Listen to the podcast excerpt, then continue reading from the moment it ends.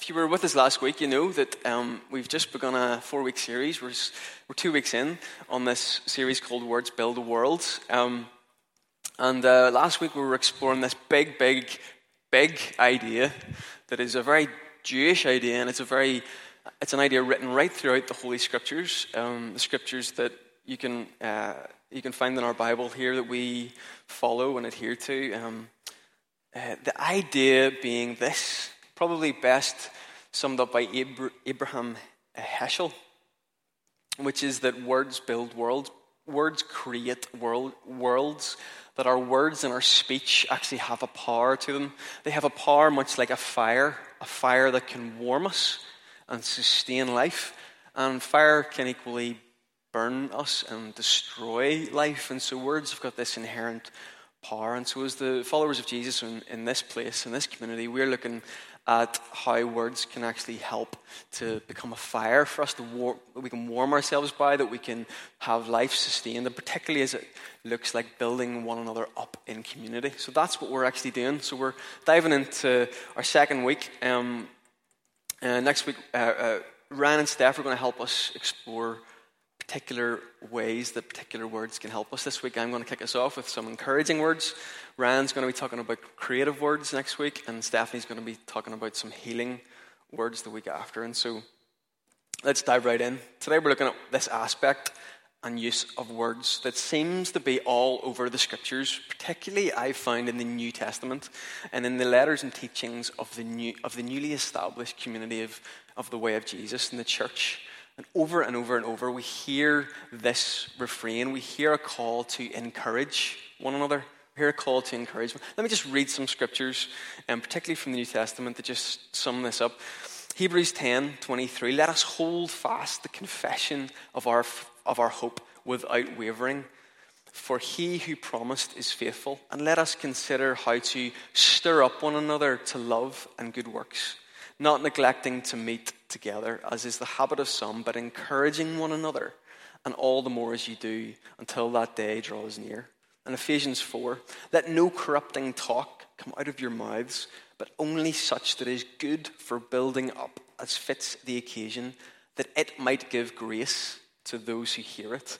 Galatians 6 um, Bear one another's burdens and so fulfill the law of Christ. The Proverbs says, Anxiety in a man's heart weighs him down, but a good word makes him glad.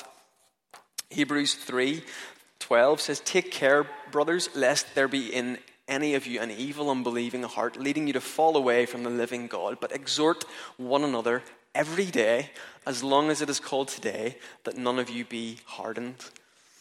Acts 15 talks about Judas and Silas um, in the early church as prophets, encouraging and strengthening the brothers with many words. And it goes on and on and on. I could keep reading Colossians 2 that their hearts may be encouraged, being knit together in love a lot of one anothering language, a lot of building up language, um, a lot of encouraging language. I could go on and on and on. I suppose the question is well, what, is going on here in the New Testament scriptures? we see all over the scriptures words about building one another up, stirring one another up, knitting our hearts together in unity. Um, clearly, the scriptures and the writer of the scriptures, particularly those apostles, those early leaders of the, of the church, were keen for the church to do just that, to to, and they were, they were keen to encourage the church and exhort the church, but they were also seemingly keen to command the church to do that too, to, to, to build up one another, to encourage and exhort one another in this faith, this new faith of, of the community of the way of Jesus. And so, why so much encouragement, um, or sorry, why so much emphasis on encouragement and encouraging words?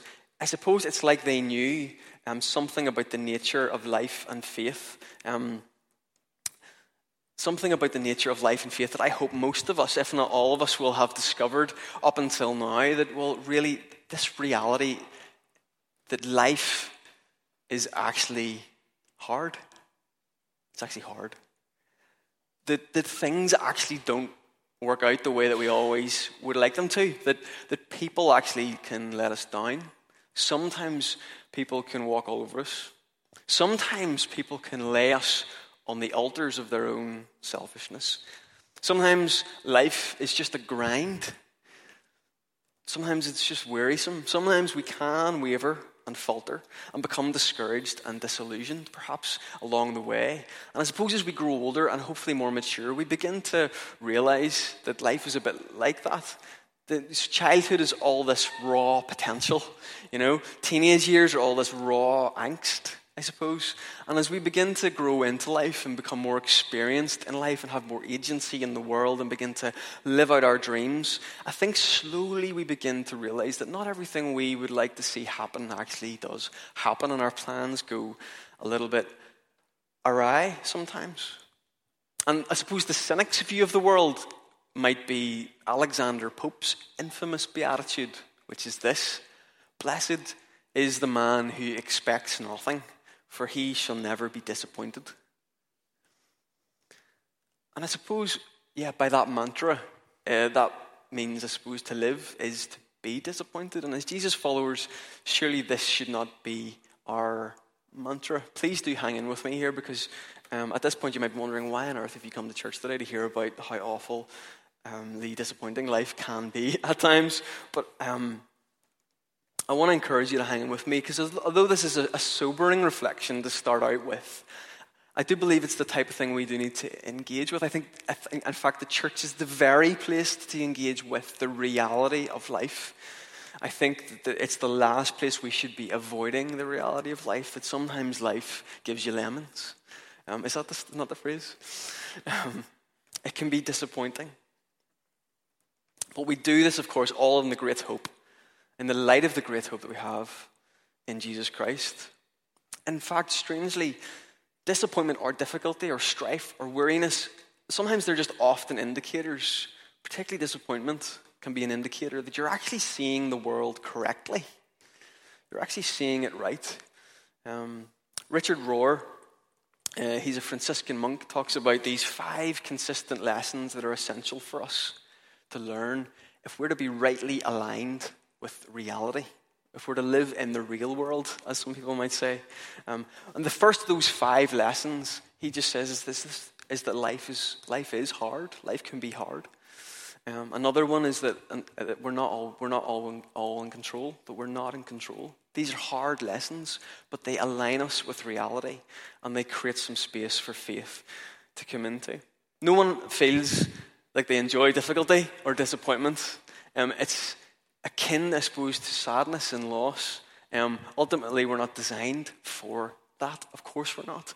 But like all emotions, disappointment is a gauge, isn't it? It's a, it's a signpost to what we might perceive our lives to be and what we believe about our lives, what in fact we might even want from our lives. And I suppose when you're living in a broken world, sometimes believing and wanting the right things does lead us to be disappointed. Martin Luther King, um, he said that there can be no deep disappointment where there is not deep love. If we're to engage with love in the world, we are going to encounter times in our lives where it's difficult and we can be disappointed. As human beings, we're capable of experiencing disappointment because we're actually capable of having expectations, we're capable of dreaming we're made to dream for better days. Every Manchester United fan knows this right now. We're made to dream for better days. Every dreaming teenager knows this. Every sleepless parent of a newborn knows this. Every young professional that's clawing for a career knows this. Every grieving person, perhaps living in the reality of their shattered dreams or the loss of a loved one or any area of our lives where some ground has been stolen. We cast our minds, don't we, to a better reality to move around in in our imaginations. Or that are free from, I suppose, the most painful parts of the present time. And at times, it might feel like, not for all of us, but at certain times, it can feel like we're living in a desert, perhaps, and we're imagining a garden. And maybe that's the place that you find yourself in today. It might not be, but it might be, because we all go through this at different times in our lives. And there's a story from Scripture I think really sums this up really well. The Bible speaks a lot about experiencing this type of reality. If that's your, if you're coming into the room today and you're a little bit tired and weary, you're a little bit, perhaps you're feeling a little bit disillusioned with life, or you're disappointed in some area of your life, well, the scriptures don't ignore that. In fact, the scriptures themselves speak fully of, of, the, whole Christian, of the whole human experience. All throughout the scriptures, we see setbacks, we see letdowns, we see things not going to plan, we see betrayals and failures and expectations that aren't quite reached.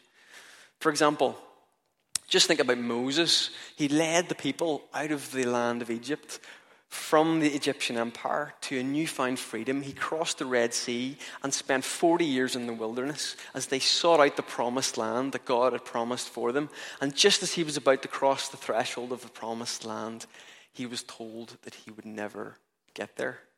And he had to hand on his leadership to someone else, to Joshua.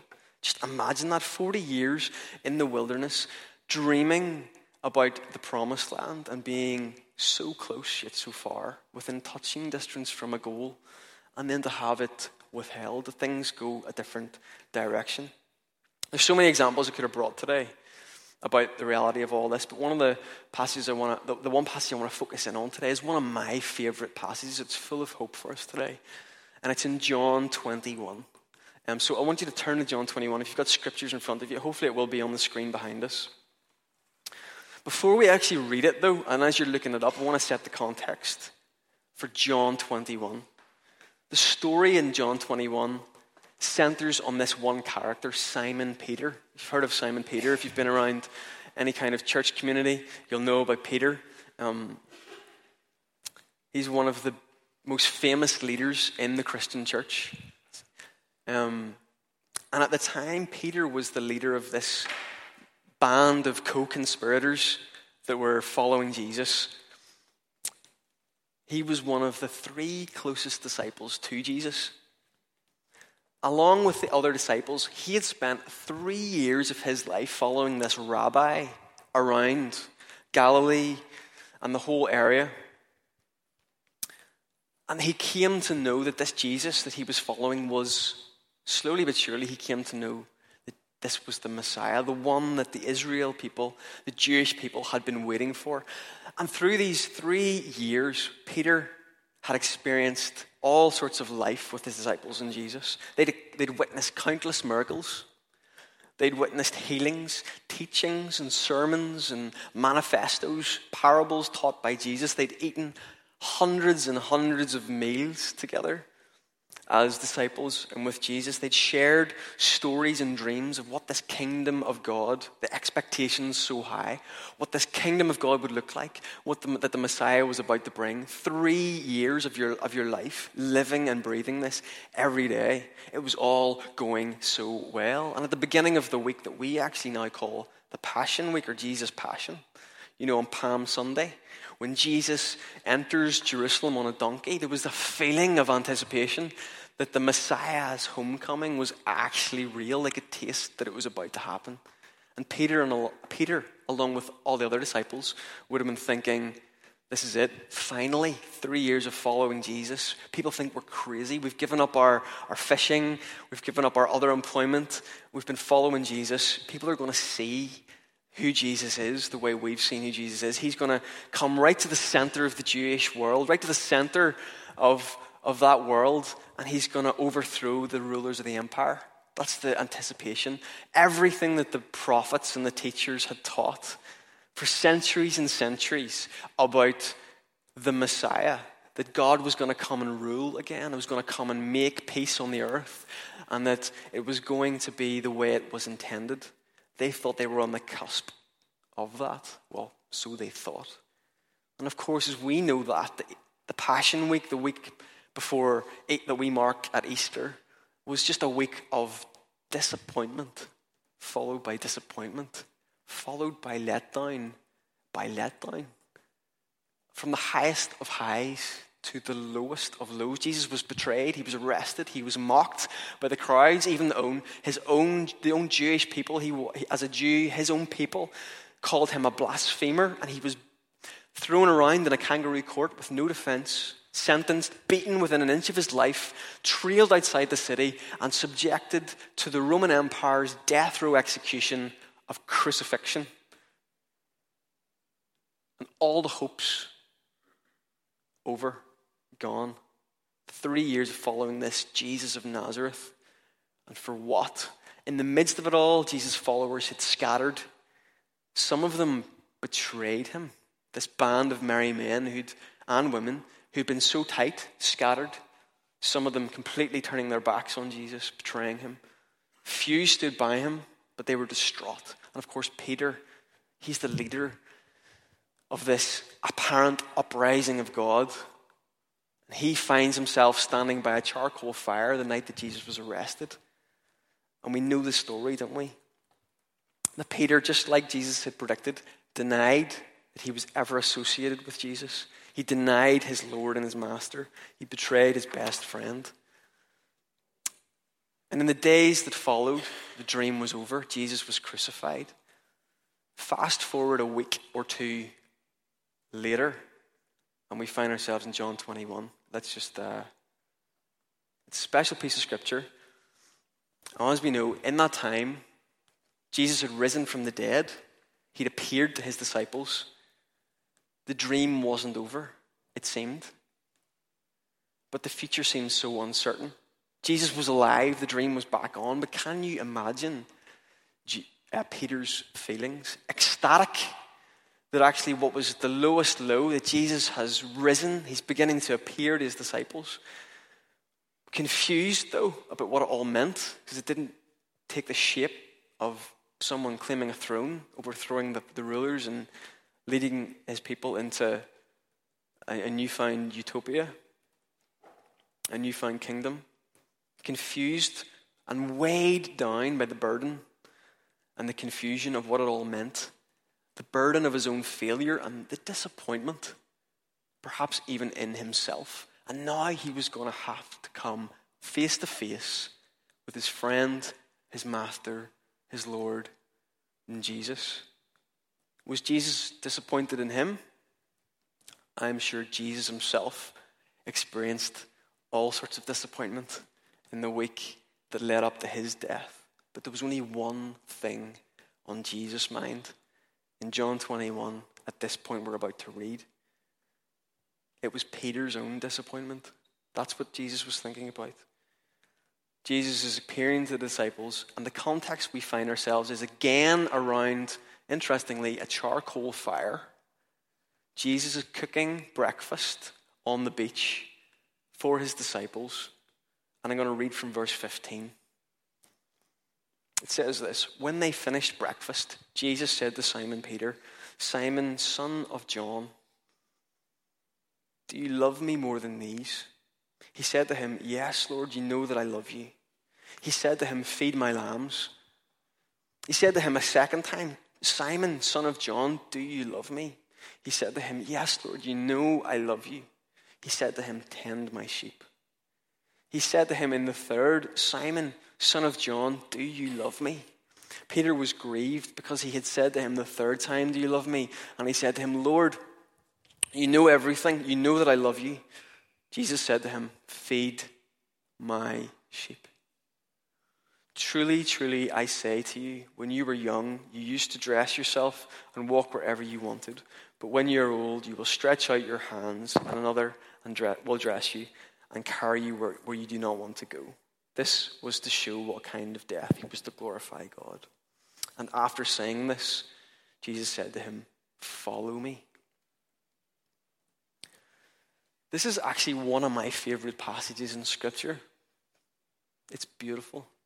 Here we have Jesus cooking breakfast by a charcoal fire for his disciples, meeting Peter in all of his guilt, in all of his shame, in all of his disillusionment, in all of his disappointment. And Jesus comes with food, and he comes with words of love and grace, and words of encouragement. And he completely turns Peter's life around.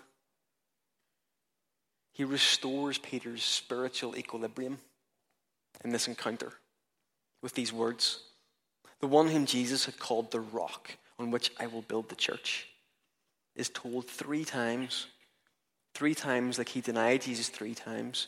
Jesus then returns that in this encounter three times feed my sheep and follow me. One sentence at a time, Jesus builds Peter back up again. It is truly a remarkable encounter. And we know from this side of history, of course, Peter went on to become one of the most significant and important leaders in the early church, overseeing growth and expansion of this movement of Jesus followers from Jerusalem to the ends of the empire before he himself, as it was spoken about in this passage, was crucified as a martyr. Peter, do you love me? Peter, do you love me? Peter, do you love me? Feed my lambs, tend my lambs, feed my sheep, follow me. Jesus was reminding Peter of his identity, of who he was, of who he was made to be, and of his calling, of his purpose in life. When I think about disappointment and disillusionment and failure, I think about Peter. And when I think about words that could turn someone's life around from disappointment and failure, I think about this encounter with Jesus on the beach and these words of life and encouragement to Peter on that beach. Peter, do you love me? Peter, do you love me? Peter, do you love me? Feed my lambs, tend my lambs, feed my sheep, follow me. Peter was expecting, well, what was Peter expecting? We don't know. But can you imagine? So disappointed in himself, so disillusioned with how it all went down. Excited that the game was back on, that Jesus had risen, of course. Filled with faith, I'm sure, but confused about himself and his own role in all of it and what the past meant for this future. If there's anything that teaches us that disappointment is not the final word, in your story, in our story, in my story. It's this story about Simon Peter. These verses that we've been reading about speak about the power of better words, words that foster life, words that build up, words that transform, words that bring grace and love and hope and destiny. And they speak them right into the heart and into the mess of other people's disappointment. The Christian hope Redeemer is the disappointment, even if that's your lived reality today, if despair is your lived reality, if disillusionment, if weariness, if difficulty in life, those are not the final words.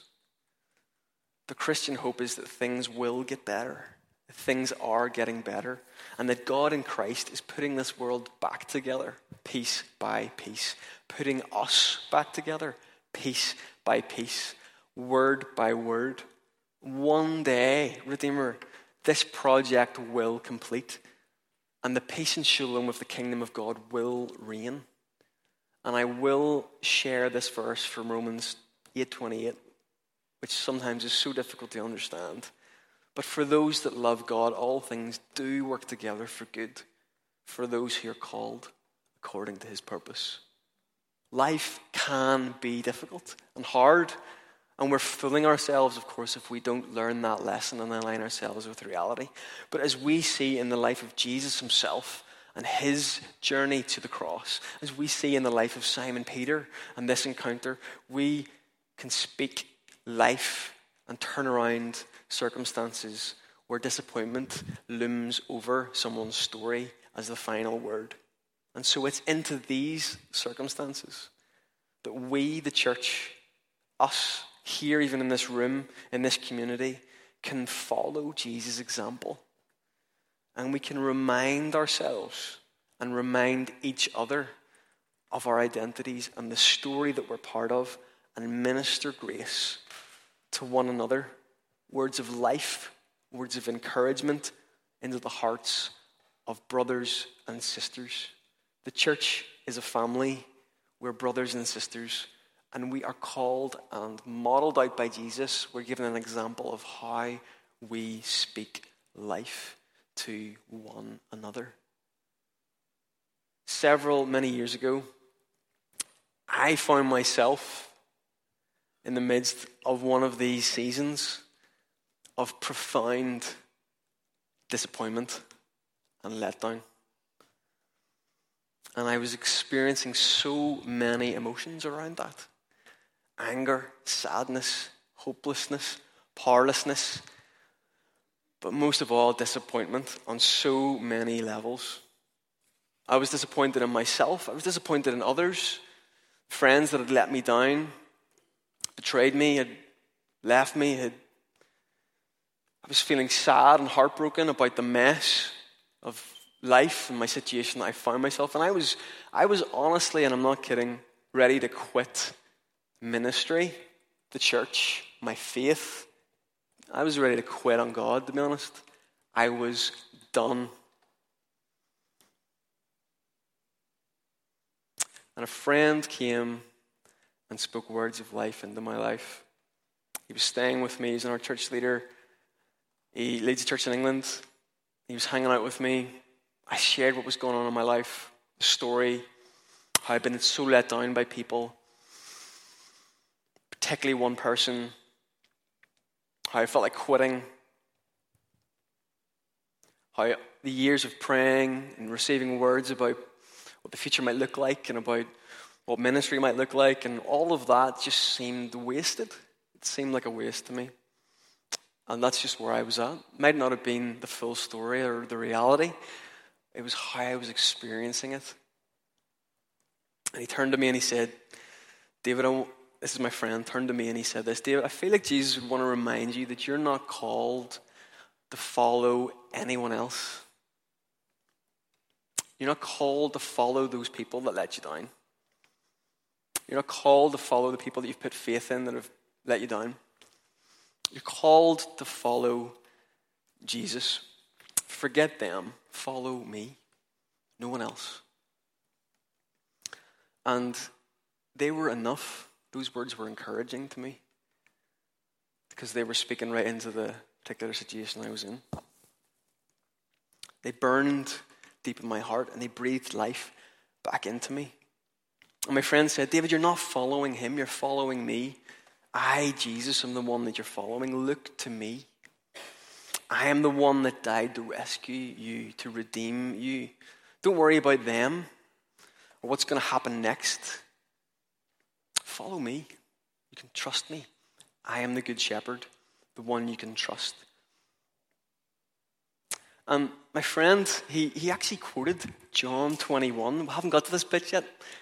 Verse 21, if you fast forward, you'll see that the story on the beach that we've been talking about this morning doesn't finish with those words, feed my sheep. It actually goes on. And I want to read it very quickly. In verse 20 to 22, it says, Peter turned on the beach and he saw the disciple whom Jesus loved. That was John. John's actually writing this about himself. That's the funny joke about that. John's writing that he's the one that Jesus loved. It's hilarious. Um, anyway, the one that Jesus loved. When, G- when Peter saw him, he said to Jesus, Lord, what about this man? And Jesus said to him, What is that to you? You follow me. What is that to you? You follow me. These, this, was the, this was the passage of scripture that, that my friend was thinking about and sharing with me and speaking into my life when I found myself just in this season of profound disappointment and disillusionment, not knowing what next, not knowing what to do next. This is what he said to me. He said, Don't worry about them, about him, about her. Follow me. See, I think it's when life discourages us and, and people let us down and situations don't work out the, the, way that we had hoped. I suppose that's the thing that should kick in when you're part of a community of the way of Jesus, that brothers and sisters can speak words of life into your life, encourage one another. And, and so I want to propose today, Redeemer, that we, we think about that in this season that we're in in 2019, that we become a, community and that, that foster an environment that's build other worlds with our words. Not just conceptually, but directly into the hearts of people's mess. People that God puts on your heart, that gives you a, an encouraging word for them. Speak it out, encourage them.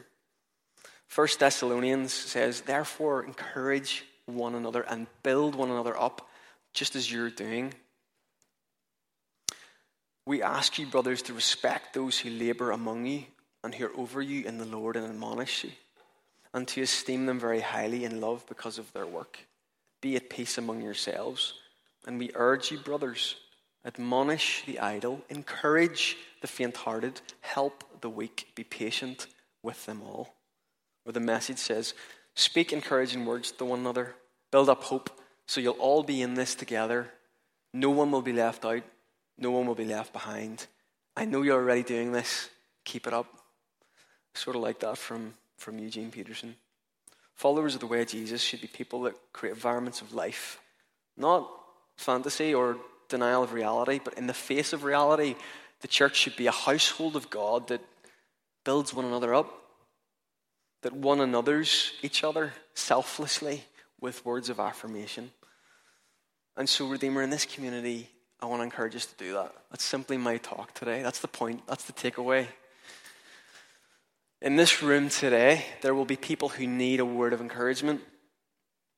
It doesn't need to be super spiritual, it just needs to be encouraging, life giving, true. Affirm them with a truth filled word. But maybe there are some of you in this room who are gifted, perhaps with a gift of encouragement, like we're taught about in Ephesians. I want to encourage you to use your gift that are going to bring precisely shaped, spirit shaped words very specifically into the lives of other people. I want to release you to do that. Do that among one another so that together we can be a community that builds one another up, holds one another up, spurs one another on. Here's what one writer says When God's people lovingly encourage one another with Christ exalting words and deeds, the gospel is not only clarified but amplified. Even more profoundly, God is glorified as his family enjoys a home where seldom is heard a discouraging word. I'd love us to, I'd love us to stand.